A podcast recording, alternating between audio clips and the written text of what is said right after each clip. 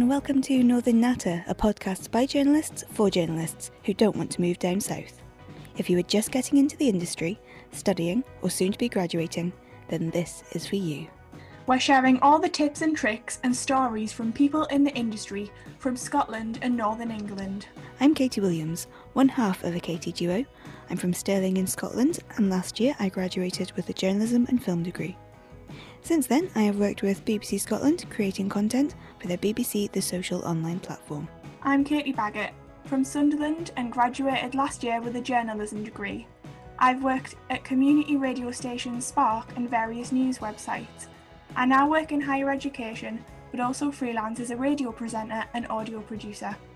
There are stories and opportunities in Northern England and further north in Scotland, and we want to find out how we can get them. Because we don't want to move to London.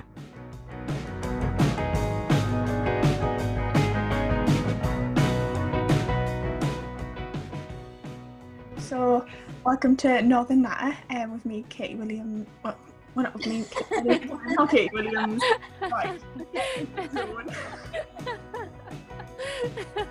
it's been such a long week.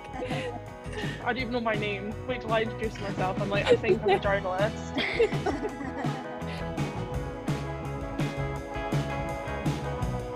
been a long day. I'm still. On, I'm currently still on shift.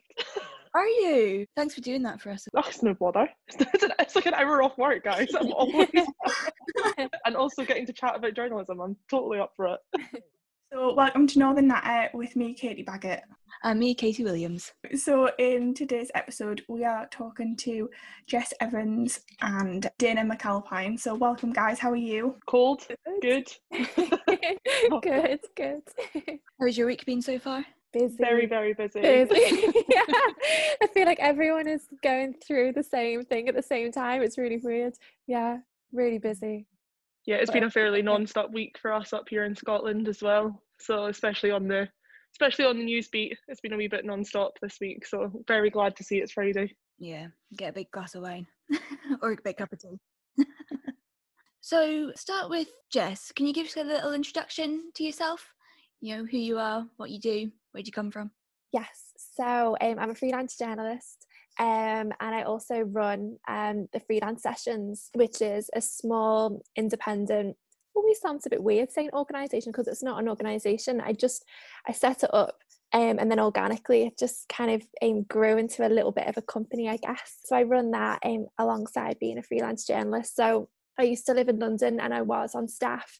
Um, I was a staff writer and, was, and then I was a staff editor. At heart, I'm a real magazine girl, so lots of um, lots of work on feature desks. And then yeah, and then about two years ago, um, I went freelance and moved back to Liverpool, my home city. And then that was where I started the sessions there because I think what kind of provoked that was being in London and breaking into journalism myself. That was the thing that made me think, oh, maybe it would be good to kind of help writers who can't break into journalism, whether it's because of their location, whether it's because of their class. So yeah, that was why I started the the sessions. So I do the two of them alongside each other. Sorry, it's a really long intro, wasn't it? No, no, that's fine. We'll take it. and what about yourself, Dana? You also used to live in London, didn't you? Yes, so I'm Dana. I am a recovering freelance journalist. So that's to say that I'm now uh, head of food and drink and lifestyle for Edinburgh Live here in, no surprises, Edinburgh. But prior to this, I was a full time freelance journalist for two and, a, two and a half years, some of which was in London. Uh, I lived in London for four and a half years after I finished studying, which was which was pretty intense. And Jess, I can totally feel you on the whole realizing that you know can can we do this outside of London? Do we have to be there? Because London certainly shows you all the best and worst of our industry. So after four years trying to make a graft in London, having studied at the University of the Arts London and having done their journalism degree, I started work in London. I worked at Delicious magazine for a while and began to freelance at various magazines, uh, really starting to sort of push out my interest in food and drink and what's on. And slowly but surely, I started writing more and more about Scotland while I was living in London because the more I started writing about travel, the more I was getting asked to write about Edinburgh because you know people were like, oh well, you're Scottish, and then from the back of that, I started being invited to write for more publications about Edinburgh. I mean, it took me far longer than what it should have to have the light bulb moment of maybe I should be living in Edinburgh. So I eventually I moved back a year past June, and I joined the team as head of food and drink back in June of this year what I always say about having gone full time. Not one, not one for commitment. This was absolutely the job that I wanted. I loved being freelance and really enjoyed being freelance, and especially loved being part of the freelance community in Scotland and the north in general. I think anyone outside of London, there's such a strong like family community feel of like, yes, we can do this. Like we do not need to be in London. We have each other's backs. Like I followed Jess for ages as well. So I was really excited when I heard that Jess was on tonight. I was like, yay, my Twitter friend is here. I'm so happy. I thought the same. I thought the same. It's funny, isn't it? Because you think, should I say it or like not say it? But and I was like, yes, Northern Sisters, let's go. Like, yeah, absolutely, yes. you don't have to be here. So I still have links. Uh, I still have links to London, and right up until I was working uh, full time for Edinburgh Live, I was a like full-time freelance journalist writing for magazines and publications in London as well as Scottish publications. It's good. You've done like a little bit of everything then. Yeah, definitely. what made you move to London in the first place? So I uh, decided to move to London at 21. So I had originally gone to university at 18 years old. Still journalism, was still definitely going to be journalism, but I grew up in like back swampy Lothian here in Scotland, where honestly, like your neighbour was a sheep. Like there was nothing out there. So, funnily enough, teamed with having moved to university in Edinburgh at 18 years old and had my first social contact pretty much ever. Also, being away from parents, late night partying, all of these kind of things, I was not ready for university and that commitment. And in my second year of university, I started becoming really unwell. And it transpired, um, if anyone's read my writing, that I have ME. So I dropped out of university for a bit, kind of figure out what I was going to do, what I was going to sort out, when I suddenly was presented with this completely fresh start, when I decided to go back to university, I decided to move to London just for one, a massive change of scenery, and two, just to try and steal some contacts while I was down there, basically. What about yourself, Jess? I'm so much an advocate for, you know, you don't have to move to London, you know, you can freelance um, from, you know, wherever you are, it is possible to do. And I very much talk a lot like this. And then people say, oh, okay, so when you, when you graduated uni, what did you do? And I'm like, I moved to London. Um, and and it's just it's always a funny moment because I just think, oh my goodness, this person's gonna be thinking, you know, I'm just like talking the good talk, you know, saying those things and then and then having, you know, a completely different contradictory past. For me personally, I it was just drummed into me at uni, you know, to be a success, you're gonna have to go to London and you're gonna have to intern your bum off before you even get to crack at being a junior writer i did that. And and you know no regrets at the time you know i learned a lot. And i love london and that experience for so many reasons not so much for other reasons you know it was a real mixed bag. But now looking at how the industry is um it is it's so different which it sounds kind of crazy because it is such a short time really. Um, i mean i'm only 29 now. It's not you know it hasn't moved it, it shouldn't on paper it seems like it shouldn't have moved on that much but it, it really has in great ways. Um so now if i was just graduating uni i would definitely not move to london I know it's it's hard to say, isn't it? But I think I would I would go down a slightly different route rather than saving up loads of money from waitressing and just to try and scrape enough money together to go down to intern for free, which is mental. And depressingly common as well, the unpaid yeah. internships in London. Depressingly common. Yeah, definitely. So much. It's awful. Yeah and again that is something that is getting better but it is it's a, it's a slow process. It is something people are the first thing isn't it of anything like that any injustice is people just talking about it. So i think there's so much more talk and awareness around it which is amazing. But i think it's the kind of the practice of it is um, a little bit later on to the party. So i think it's happening and there are good changes definitely happening within journalism but it's it's slow. I think that really resonates with like what i've done last year. Graduated and then got internship experience but it was unpaid but i gained that experience, but I do, I've heard loads of people like going down to London or even in the north as well, doing unpaid internships. And it gets to a point where you're like, I'm qualified. Is this right? And I think at the time you don't really think, but when you look back, it's like they are holding them accountable if it is not paid. mm-hmm. So for me, for me personally, I did an internship while I was in London. Side note to this, I'd already done internships up here in Scotland as well. But while I was at uni, I was like, yes, a bit like a bit like yourself, Jess. I was like, internship, let's go, work, let's do this, experience, experience.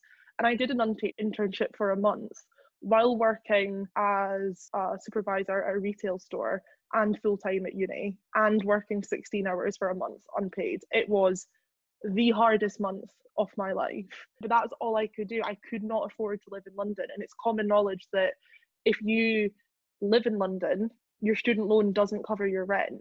It was my job to, you know, have a job to support myself, which I, you know, I was 22 at that time. It was like, yep, that, that came as common, you know, sort of second nature. Let's, you know, figure this out. But it also was an interesting position to find myself in where I was having to juggle all of this, where I had peers at the same time who didn't, who could go off and do like a two week unpaid internship and not have to think, oh God, I it really pleases me that these are getting extinguished. If you're there for a month providing a service, you should be getting paid for it. You wouldn't go to a bar and pour pints for a month for free unless they were for yourself. That's what really important. That's really good advice. Like for anyone listening as well. I guess the next question is from what you've said. This is a big question as well, but what challenges have you faced in your career so far? My favourite thing when I go and lecture is go challenges. Okay, let me rip out the scroll. Let me tell you everything I've messed up in my whole 27 years of life. Challenges wise, I mean, whether it's you know, I went I went to university with a chronic illness, working class background, tons of debt because I decided to move to London to do this degree. You know, and I went through three years of trying to like forge a career in London while being full time at university and borderline full time in retail at some point. And that's how you age as terribly as I do before you're 30. For me as well, it's just having confidence in myself as well. Like that was the rockiest road for me when I came out freelance. After university, my ME was so bad that I had to I couldn't work in an office and I've written about this extensively. I assumed everyone was having it so easy who was freelance where I was having, you know, pitches knocked back while I found my feet and figure out what worked but that is a normal part of being freelance. Don't take it as failure. Take it as okay, how could I have marketed that better? Has there been stuff done on it before? Learn from it. And I really wish I kind of cut myself a little bit of slack. I remember looking back, and I'd get a no, and it'd be like, oh my God, it'd be more dramatic than the end of like EastEnders. It was just like, oh, that's it, my career's over. But in fact, it was the most normal thing in the world to be told no especially now like with like journo twitter and journo facebook and everything you think everyone's just getting all the pictures and all the success all the time because it is you know even though twitter is probably a bit more real than instagram there is still it's still a highlight reel you know and oh completely yeah and we spoke like I've mentioned it before in other things and probably on Twitter, but like you said, it is so normal to get all these no's and knockbacks and everything, or just no replies whatsoever.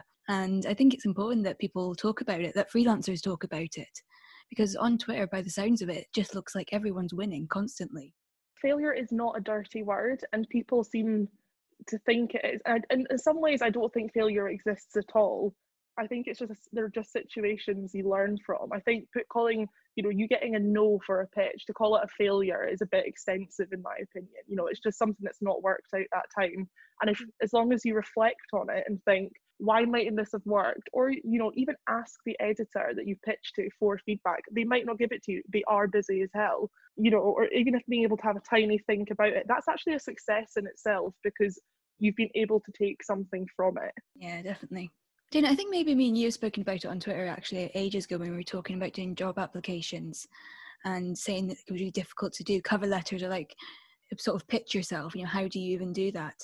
And I think we discussed like getting your friend to like phone you and help you through it because they like yes. So I I still recommend this to everyone. Can I add? I recommend this to everyone. If you don't know what to put on your cover letter, phone your friend and tell them what they love about you.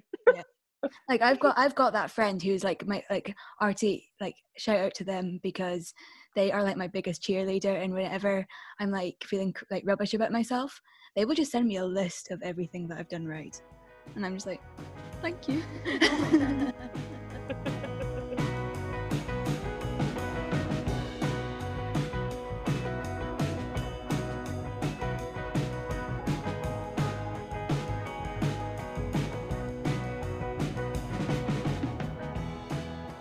so Jess, what does how does the freelance session help with you know getting these pictures out?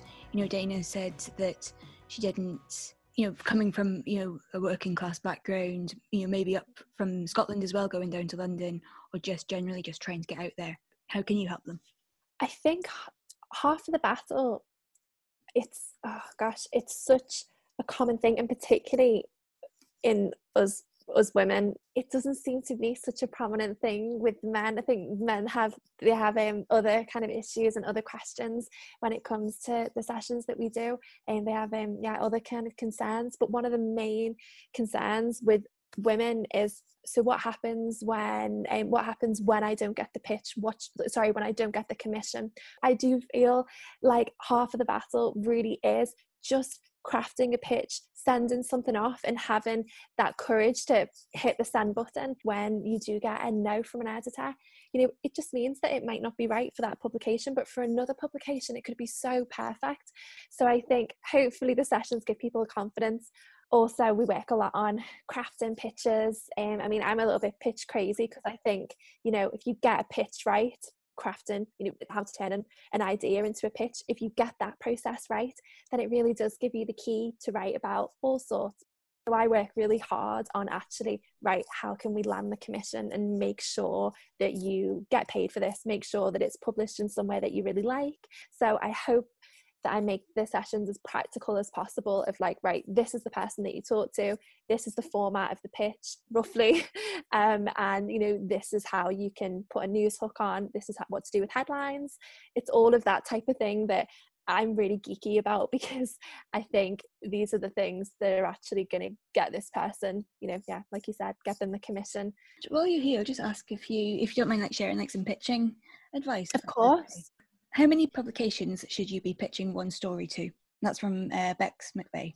Batch pitch, but do it in in a clever way. So what I mean is every story idea has lots of different faces. So think, okay, could I make this story into a first person piece? Has it got the potential to be the first person, but also can I squeeze an opinion piece on it? And can I run with a different news hook. I mean, news hooks change everything. So, could I put a different news hook on it? So, it's just being creative. So, it's thinking, okay, I can go to a features desk at X publication, but I can also go to a first person desk at another publication because every story, like I said, with the different sides it has, stories are really dynamic stories are really layered. So, it is often concentrating on different elements of it. I was thinking then was if you've at uni or as a freelance journalist, if you're writing and pitching, but at that kind of stage where you don't know what to write about, like what subject, what advice would you give to kind of graduates or people starting out?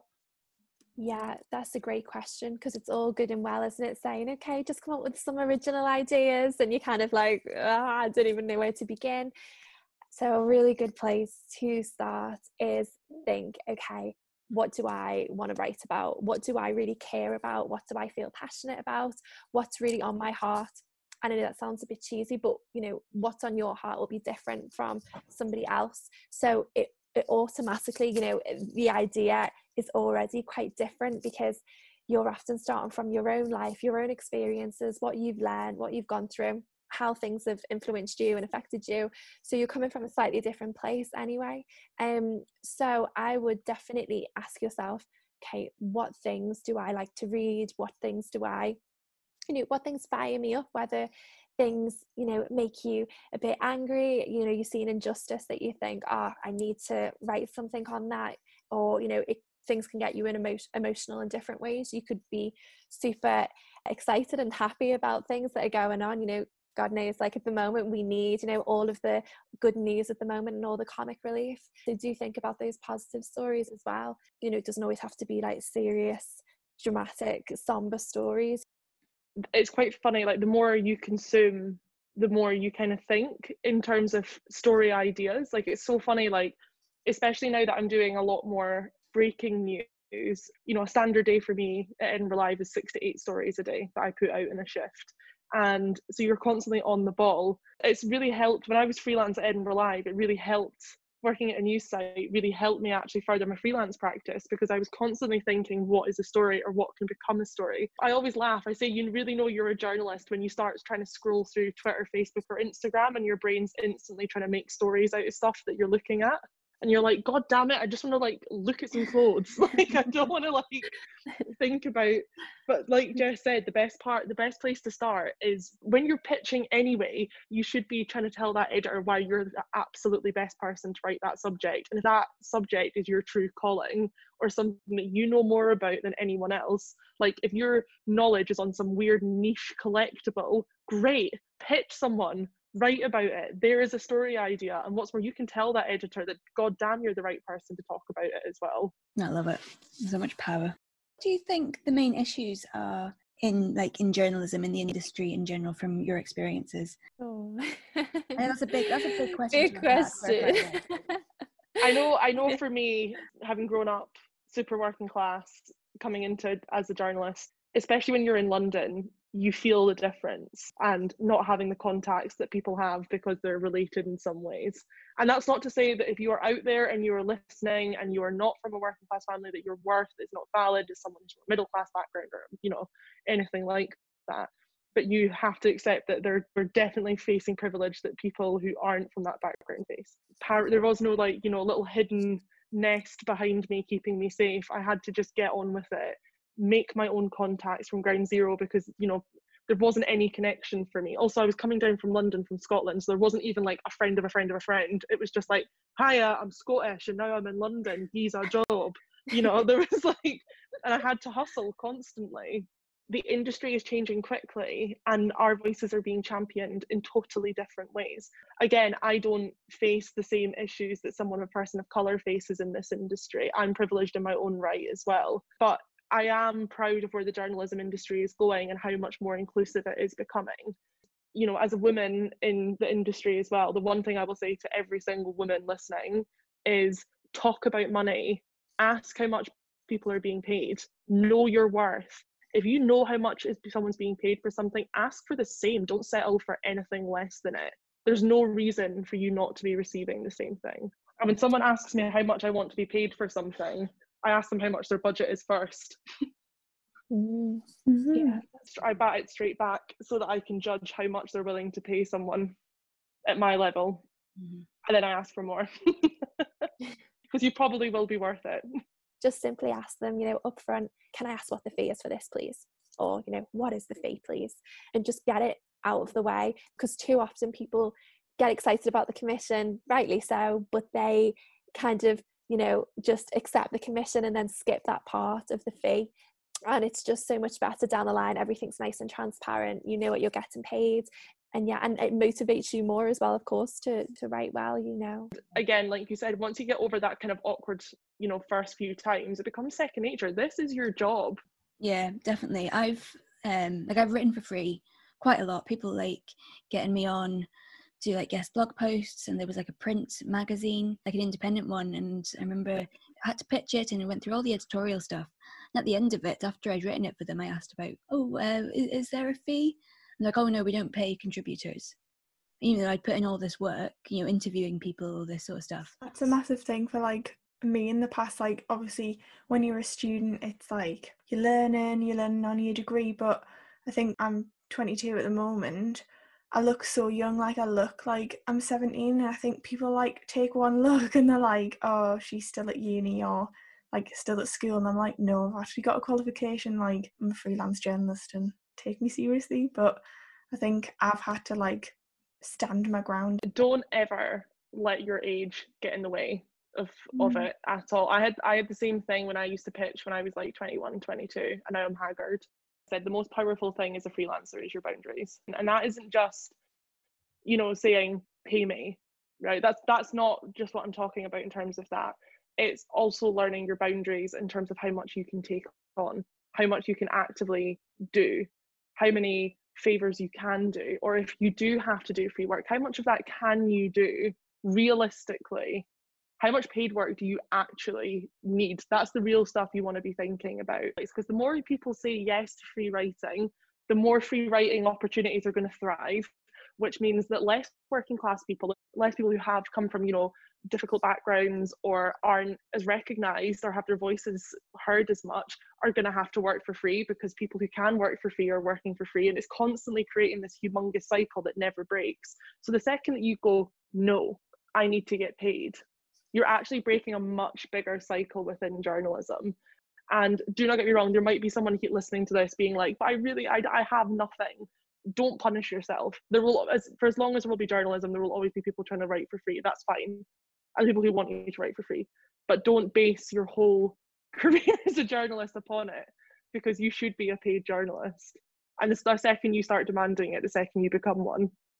I've got two articles articles coming out in a free mag but that but that's the thing like i have done it i've done it it's like but again it's that boundaries mm-hmm. your boundaries as a freelancer how long can I do this for? There's there's a lot of publications that welcome new writers, young writers, like HuffPost, like Independent Voices. Lacuna Voices is really great as well. But yeah, it is. I have noticed there there have been a few students and with the best hearts as well you know doing it you know creating these lovely publications and they don't pay any of the contributors and of course i understand why they're not paying the contributors i understand they they can't afford to do that but I think if you want to see change then it's kind of just adding more fuel to the fire and i think it's it's a really difficult thing but what would be far better i think for someone who's just graduated would not be to contribute to those magazines who aren't going to pay you but it would be to go to somewhere like huffpost who accept those new new writers and maybe the fees aren't that great but at least you're still getting paid for your work which is super important and the more people you pitch out to and work with as well, you also get even better contacts for the future. It's been really nice to chat. Like, it's made me think a lot about just like self worth and everything, and like where I am. Um, I was the most shared human being when I started in journalism. Like, believe it or not, I might treat act as if I'm like Cilla Black incarnate, but it's actually not. It's like genuinely, it's it's taken me so long to get to this point of like mm-hmm. security in what I do, yeah, and like and and learn and it, because everything especially as a woman, the whole world tells you not to take pride in anything you do, especially your job, because that's a man's thing to be loving their job and being good at it. So it's such a powerful thing for you to go, yes, I'm a woman and you should be paying me and you should read my work. And I'm going to share it on Twitter and shout about it, which is the total opposite of what people want you to be like. I love sharing my work now. I've read some of your work, Katie. It's fab. Mine? Yeah, yeah, yeah. Really good. Love it. Thank you. I have been trying to pitch. Yeah, it's, it is difficult, like uh, Dana, you said at the start. I'm trying, and even like with each pitch, I feel like I'm getting better at it, and it's coming a lot more natural. So hopefully, the next piece I can do, can, I can be paid for, which is the goal. And if you're passionate about it, like that's that's if you're passionate about it, that's literally half the battle. I'm feeling so wise tonight. God. Oh my god. I'm like trying not to cry. I'm like, I'm gonna come off this call and light a candle and tell the uni to up my lecturing rate. This is where you've created a monster. You're so empowered. I'm just like, yeah, like let's go and let's go and do this. Smash it. Feel free to put on like the, the blurb of this, like we speak to bad bitches, Jess and Dana, blah blah blah blah. yeah. Where can people follow you? Do you want to? Yes. So, so if you want to get in touch, um, you can do that on Instagram. So it's just at the freelance sessions. If you want to get in touch with me personally on Twitter, that's at Jess Hope Evans. Or you can, or you can email me and my email. Sorry, all, all the contacts. You can you can email uh, through through Instagram. The email is on there if you ever want to book a session or just ask any questions. You can find me on Twitter and Instagram at Dana McAlpine underscore. You'll find the spelling on the podcast blurb, or you can email me at hiya at danamcalpine.co.uk for any questions. That is brilliant. Thank you so much, both of you, for coming on. Bye, girls.